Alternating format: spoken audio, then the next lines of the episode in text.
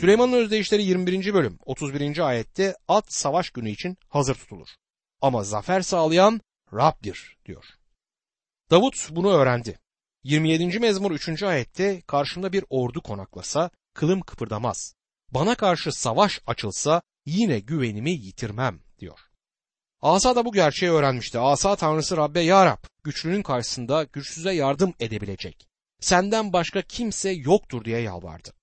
2. Tarihler 14. bölüm 11. ayette ey Tanrımız Rab bize yardım et çünkü sana güveniyoruz.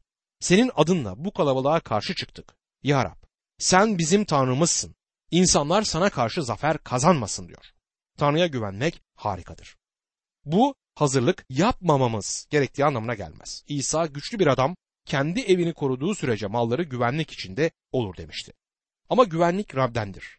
Hazırlığınızı yapın ama imanınızın Rab İsa Mesih'te olduğundan ve onda dinlenmekte olduğunuzdan da emin olun. Paranın alabileceği her şeye sahip olan Süleyman maddesel zenginliklerin yerine saygınlığı koyar. Süleyman'ın özdeyişleri 22. bölüm 1. ayet şöyle der. İyi at büyük servetten, saygınlık gümüş ve altından yeğdir. İyi sözcüğü kutsal kitabın çoğu çevirisinde italik olarak verilir ki bu da bu sözcüğün çevirmenler tarafından konulduğu anlamına gelir. Bir isim büyük servete yeğdir. Bu özdeyiş doğduğunuz zaman anne babanızın size verdiği isimden değil, kişiliğiniz ve yaptıklarınızla edindiğiniz isimden söz eder. Davut'un güçlü adamlar diye bilinen bir grup adamı olduğunu biliyoruz. Bunlar büyük adamlardı. Kendilerine bir isim edinmişlerdi. Örneğin Benaya hakkında 2. Samuel 23. bölüm 20. ayette Yehoyada oğlu Kavse Benaya yürekli bir savaşçıydı. Büyük işler başardı. Aslan yürekli 2 Muavli'yi öldürdü. Ayrıca karlı bir gün çukura inip bir aslan öldürdü der. Kar yağdığında birçok insan kiliseye bile gitmez ama bu adam kar yağdığında bir aslanı öldürmüştü. Bizlere 2. Samuel 23. bölüm 22. ayette Yehoyada oğlu Benaya'nın yaptıkları bunlardır. Bu sayede o da 3 yiğitler kadar ünlendi diyor. Davut'un güçlü adamlarının en yüksek düzeyinin en üstündeki 3 adamıyla birlikte sınıflandırılmıştı. Bir adı vardı, bir isim büyük servete yeğdir der. Özdeyişler 22. bölüm 2. ayet zenginle yoksulun ortak yönü şu, her ikisini de Rab yarattı der. Bunun anlamı bütün insanların Tanrı'nın önünde aynı düzeyde olduklarıdır. Eğer insanların evrensel kardeşliğinden söz etmek istiyorsanız söylediklerinize çok dikkat edin. Kutsal kitap böyle bir şey öğretmez. Kutsal kitap bizlerin insan ailesinin üyeleri olduğumuzu ve hepimizin yoz birer doğaya, Tanrı'dan uzaklaşmış birer doğaya sahip olduğumuzu öğretir. Kendimizi birbirimizden bile korumamız gerekmektedir. Çünkü bizler güvenilmeziz. Kutsal kitap Elçilerin İşleri 17. bölüm 25. ayette şöyle der. Herkese yaşam, soluk ve her şeyi veren kendisi olduğuna göre bir şeye gereksinimi varmış gibi ona insan eliyle hizmet edilmez. Tanrı bütün ulusları tek insandan türetti ve onları yeryüzünün 4 bucağına yerleştirdi. Ve hepimiz bu temel alınarak onun önünde eşit olarak duruyoruz.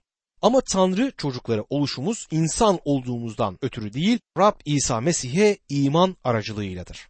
Rab İsa kendi zamanındaki din adamlarına Yuhanna 8. bölüm 44. ayette siz babanız iblistensiniz dedi. Bu yüzden dünyada aslında 2 aile vardır. Tanrı'nın çocukları ve şeytanın çocukları. Demek ki Tanrı'nın evrensel babalığı diye bir şey yoktur. Özdeyişin her ikisini de Rab yarattı dediğine dikkat edin.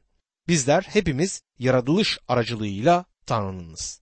Tanrı herkesin yaratıcısıdır ama herkesin babası değildir. Özdeyişler 22. bölüm 3. ayette ihtiyatlı kişi tehlikeyi görünce saklanır. Bönse öne atılır ve zarar görür der. Akıllı bir adam olmayı istiyorsanız o zaman gelecek için düzenlemeler yapmanız gerekir. Günümüzde gelecek için düzenlemeler yapmanıza yardım edecek pek çok insan var. Her türlü sigorta şirketi ve buna aracılık eden şirketler var. Yaşlılığınız için düzenlemeler yapmanıza, çocuklarınıza bakmanıza ve bu tür şeyler yapmanıza yardım edecek insanlar vardır. Ama ben bir sonraki adımı düşünüyorum. Ya o, ya sonsuz geleceğiniz. Kutsal kitap sonsuzluk için hazırlığı yapmayan adama bön demektedir. Doktor Maggie, Nashville'li Tennessee'de genç bir adamken bir süre Rab'den çok uzaktım. Zengin ailelerden gelen çok hoş bir karı koca hatırlıyorum. Bir gece dansta nişanlandıklarını açıkladılar ve daha sonra da evlendiler. Tabii ki gazetelerin sosyete sayfalarında bu haber yayınlandı. Önünde beyaz sütunlar olan Güney mimarisinde çok güzel bir evleri vardı. Her yerden antikalar topladılar ve evlerini çok güzel bir şekilde döşediler. Balayları için Doğu Tennessee'deki Kuzey Kaliforniya'daki Great Smoky'e gittiler. Dağa çıkarken bir dönemeci geçerken bir arabaya çarptılar ve dağdan aşağıya düştüler. Araba alev aldı ve her ikisi de öldü. Çiftin aileleri güzel evlerinin kapısını kilitledi ve ev boş kaldı. Kurtulduktan sonra yıllarca o evin önünden geçip o ev için yaptıkları bütün o hazırlıkları düşünürdüm.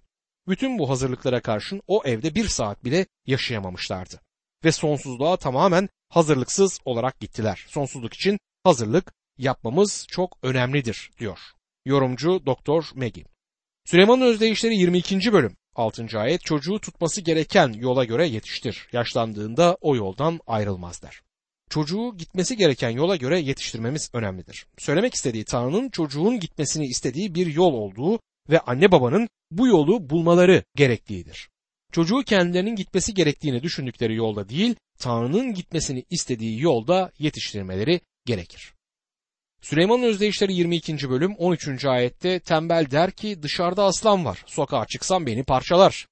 Burada yine tembel adamla karşılaştık. Bu ayette de mizah bulunur. İnanın bana tembel adam mazeretlerle doludur. Dışarı çıkıp toprağa sürmesi için hava çok soğuktur. Şimdi de yine bir mazereti var. Dışarıda aslan var, sokağa çıksam beni parçalar. Bence aslan hakkında yalan söylemektedir. Süleyman'ın özdeyişleri 22. bölüm 15. ayet akılsızlık çocuğun öz yapısındadır. Değnekle terbiye edilirse akılsızlıktan uzaklaşır der. Çocuk yetiştirme konusundaki bu talimatlar vurgu amacıyla tekrarlanmaktadır. Çocukların disipline ihtiyacı vardır. Doğru disiplin çocuğu öfkelendirmez.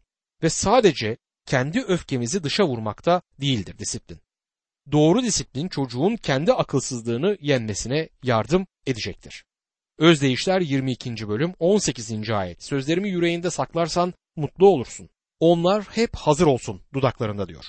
Tanrı İsrailoğullarını Mısır'dan çıkarttığında onlara bir diyar verdi. Bazen her oymağa o diyarın belirli bir kısmını verdiğini unutuyoruz. Ve her oymaktaki her aileye o diyarın belirli bir parselini verdi. Her ailenin kendi parsellerinin sınırlarını bildiren bir şekilde işaretlenmesi gerekir. Bu sınır belirleyiciler genelde üst üste dizilmiş taşlardır. Evimin önünde ve arkasındaki kaldırımlarda bana ait arazinin nerede başlayıp nerede bittiğini gösteren pirinçten yapılı küçük yuvarlak birer daire var. Bu alanın tümü eskiden bahçeydi ve sanıyorum bu işaretler oraya sınırları belirlemek için konulmuşlardır. Tanrı İsrail'e sınırları konusunda kesin kurallar verir. Yasanın tekrarı 19. bölüm 14. ayette Tanrınız Rabbin mülk edinmek için size vereceği ülkede payınıza düşen mirasta komşunuzun önceden belirlenen sınırını değiştirmeyeceksiniz der. Bu sınırlar nesilden nesile devam ediyordu ve çok önemliydiler. Bir adam ihtiyarlayıp zayıf düştüğünde ve gözleri görmemeye başladığında komşusu gidip sınır işaretini biraz geriye alıp kendi sınırlarını genişletmeye çalışabilirdi. Tanrı böyle bir şeyin yasak olduğunu söyler. Bu tabii ki tamamen dürüstlükten uzak bir davranış olurdu. Şimdi buna ruhsal bir uyarlama yapalım. Bunu söylediğimde benim hakkımda olumsuz şeyler düşünebilirsiniz ama günümüzde Hristiyan inancının sınırlarının değiştirildiğini düşünebilirsiniz. Bunlar ilk önce modernizm ve şimdi de liberalizm denilen şeyle değiştirilmeye çalışılır. Liberal bir görüşe sahip kişiler yani kutsal kitaptan saptırılmış görüşe sahip kişiler bu eski sınır, bu doktrin Elçi Paulus'un zamanında öğretilmişti ve artık günümüz için geçerli değil. Bizler o kadar çok şey öğrendik ki kutsal kitabın tümsel esini doktrinine ihtiyacımız yok. Bunları bir kenara bırakabiliriz ve Mesih'in tanrılığını doktrinini de bir kenara bırakabiliriz derler. Günümüze uymak düşüncesiyle bir sürü eski çizgi, mezhep, Hristiyan inancını diğerlerinden ayıran özellikleri bir kenara bırakmıştır. Şimdi şunu söylemek istiyorum. İleriye gidip sınırları değiştirmek yerine geriye dönüp eski sınırların birçoğuna dönmemiz çok daha iyi olur. O eski sınırlar bu ulusu büyük bir ulus haline getirmişlerdir. Ahlaksal değerler, ruhsal gerçekler, kutsal kitabın temellerinin sınırları hep değiştirilmiştir. Günümüzde etrafımıza bakıp herkesin çözümün ne olduğunu düşündüğünü söylediğini işitmekteyiz ve söyledikleri her zaman sosyolojik ya da psikolojik bir çözümdür. Liderlerimizin çoğunun kutsal kitaba uygun bir çözüm söylediğini duymuyoruz. Ben ulusumuzun başlangıçta sahip olduğu eski iyi sınırlarına dönmemiz gerektiğini savunuyorum. Bu bölüm çalışkan olan kişiyi överek son bulacaktır. Süleyman'ın özdeyişleri 22. bölüm 29. ayette işinde usta birini görüyor musun? Öylesi sıradan kişilere değil krallara bile hizmet eder diyor. Tanrı çalışkan insanı ödüllendirmeyi tasarladığını söyler. Rab İsa'nın sonsuzlukta övgüsünün aferin, iyi ve güvenilir köle olacağını söylediğini hatırlatmak isterim. Övgüyü yaptığınız işin miktarı ya da tanıklık ettiğiniz kişilerin sayısı ya da ne kadar çok çalıştığınız değil, size vermiş olduğu görevde ne kadar sadık olduğunuzu temel alarak yapacaktır. Rab size sadece evinizdeki küçük çocuğa anne olma görevini vermiş olabilir. Musa'nın annesi bu şekilde sadıktı ve ismi Tanrı sözüne geçmiştir. Ödül sadakat için olacaktır. Elçi Paulus bunu Romalılar mektubunda şöyle dile getirir. Romalılar 12. bölüm 10 ve 11. ayetlerde. Birbirinize kardeşlik sevgisiyle bağlı olun. Birbirinize saygı göstermekle yarışın. Gayretiniz eksilmesin. Ruhta ateşli olun. Rabbe kulluk edin. İşte Romalılar 12. bölümde geçen bu 10 ve 11. ayetleri ben anlamın yüreğinize daha çok erişmesi için dua ederek size aktarıyorum. Sevgili dinleyenler, bunların hepsinin çevirisi Tanrı'ya sadık olmaktır. Ve bizlerin Tanrı'ya sadık olması gerekir. Süleyman'ın özdeyişleri 23. bölümde delikanlımız oldukça uzun bir süredir bilgelik okuluna devam eder. Öyle tahmin ediyorum yakında bir mezuniyet töreni olacaktır. Süleyman'ın özdeyişleri 23. bölüm 1 ila 3. ayetler arasında şöyle yazar. Bir önderle yemeğe oturduğunda önüne konulana dikkat et. İştahına yenilecek olursan daya bıçağı kendi boğazına.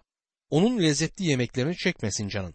Böyle yemeğin ardında hile olabilir diyor. Ben bunu gayet sıradan bir dille söyleyebilirim. Bir yere yemeğe davet edildiğinizde, özellikle her zaman yemeğe alışık olduğunuzdan farklı, lüks yemeklerin bulunduğu bir yere davet edilirseniz çok fazla yemeyin.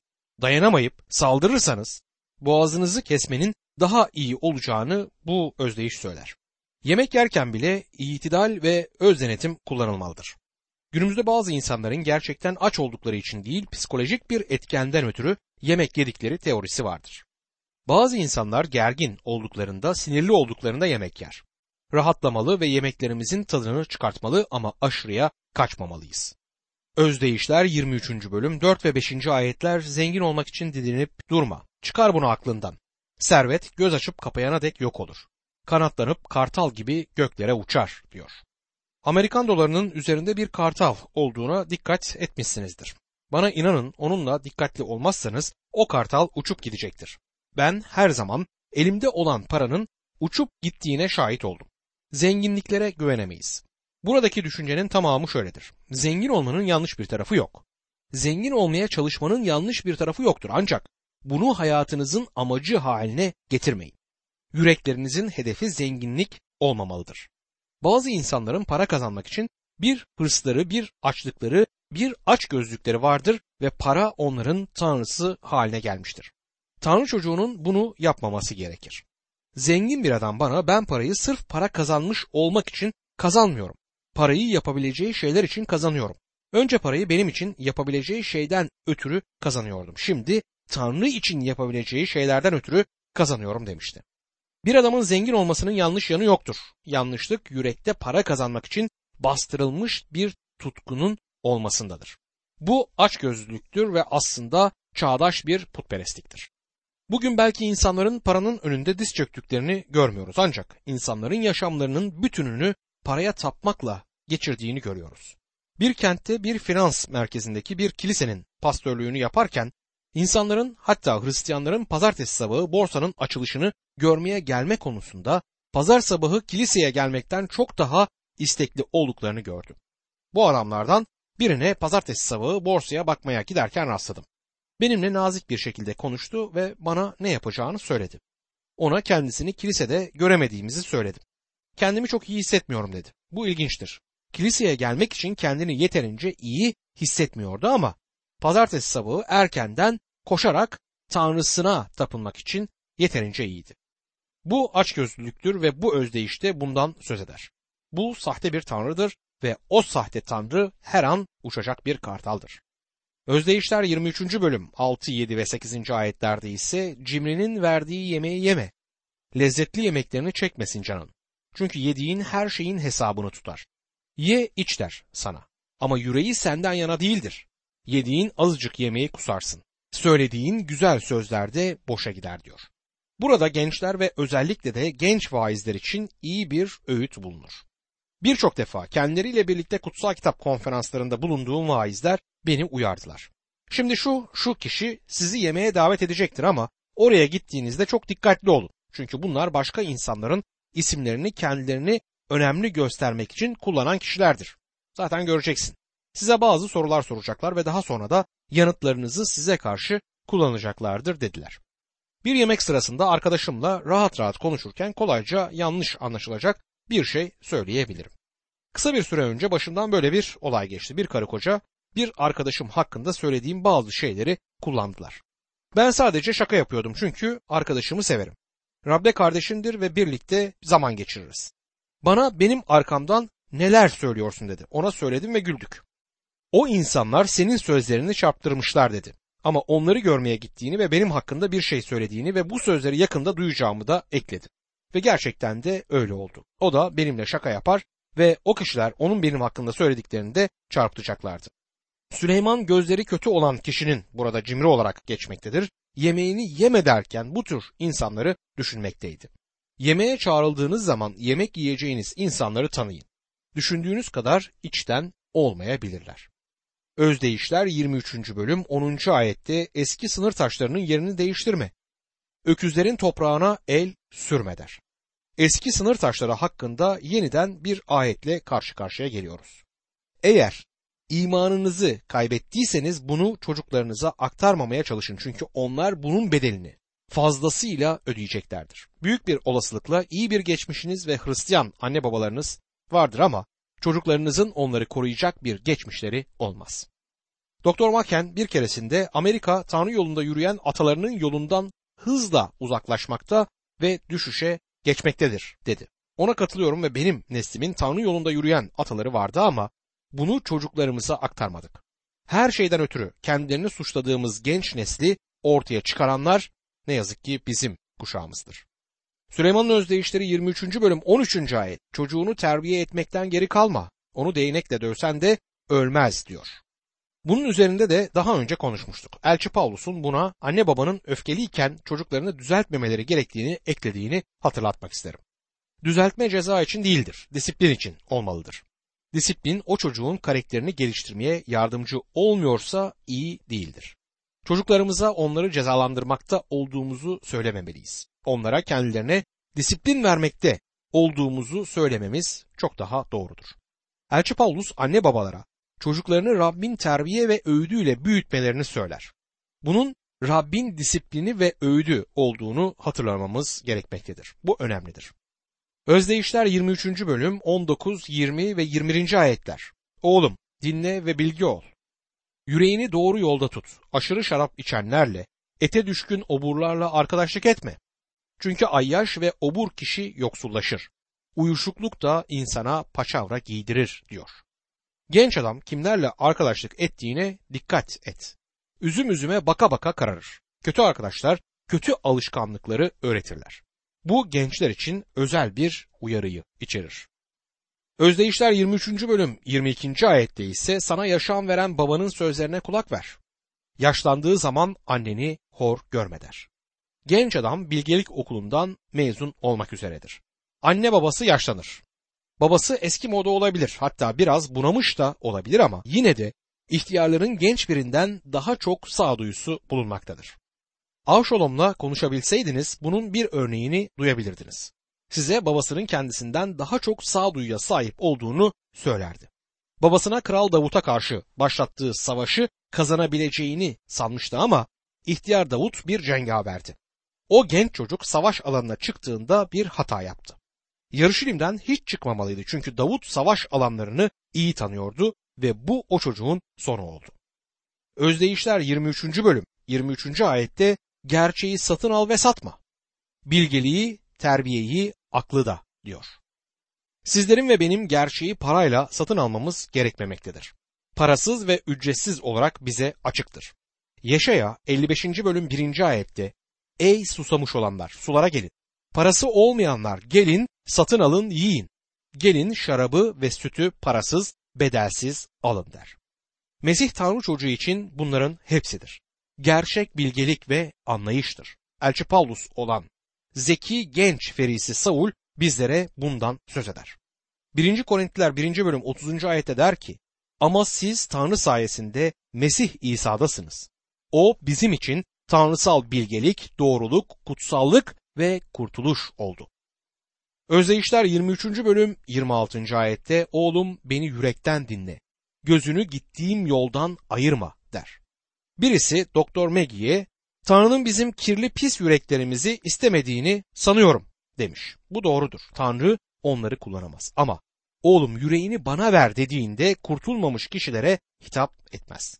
Oğluna hitap eder. Kendisine yeni bir yürek, yeni bir doğa verdiği, yeniden doğmuş olan kişiye burada hitap eder. "Şimdi o kişiye bana gelmeni ve kendini bana teslim etmeni istiyorum. Eğer beni seviyorsan buyruklarımı yerine getir." der. Mesih'in kanı aracılığıyla kurtarıldıysanız şu ilahiyi söyleyebilirsiniz: "Zavallı yüreğimi al ve o yürek senden başka her şeye kapalı olsun. Sevgimi al Rabbim. İçinin bütün hazinelerini senin ayaklarına döküyorum." Özdeyişler 23. bölüm 27. ayet, "Çünkü fahişe derin bir çukur, ahlaksız kadın dar bir kuyudur." diyor.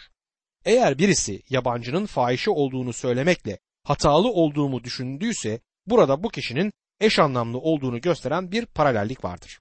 Bu ayet bu soruyu yanıtlar.